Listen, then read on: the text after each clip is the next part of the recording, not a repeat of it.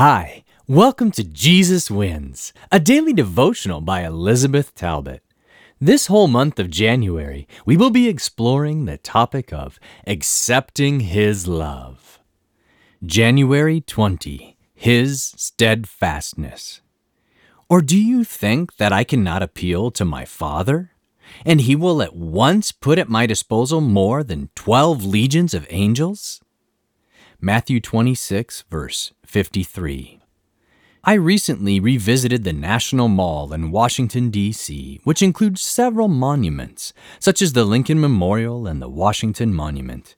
When I had been there almost three decades ago, the Martin Luther King Jr. Memorial had not been built, so it was completely new to me.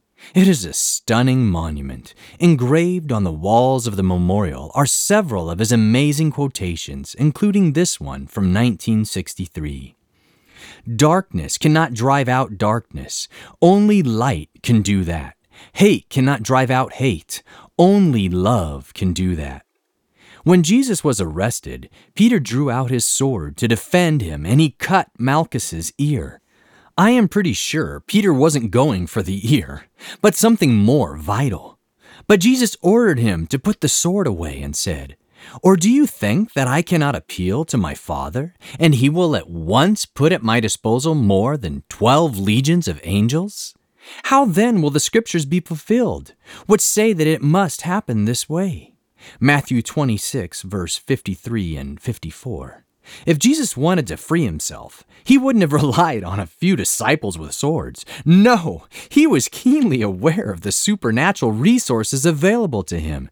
He was innocent, he had power, and he had other divine resources. And yet he didn't use any of these, but restrained himself in order to follow his Father's will for our redemption. The use of force was not in Jesus' plan.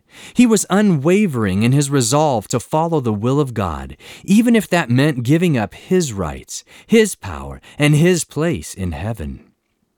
His steadfastness to follow God's plan, walking the path set before him, is contrasted with his disciples' response to the situation. We too may feel tempted to use force, perhaps not with a sword, but with words, attitudes, hierarchy, power, control, and other forms of coercion in our attempts to subdue our opponents. Yet God is asking us to follow the ways of Jesus, the way of love, forgiveness, and humility. God bids us to put away our swords, for hate cannot drive out hate. Only love can do that. Today's podcast was excerpted from the book Jesus Wins, published by Pacific Press Publishing Association. If you would like to purchase your own printed copy, you can do so by calling 1 800 765 6955 or by going to AdventistBookCenter.com or Jesus101.tv. From all of us at Jesus 101, thanks for listening, and remember, Jesus wins.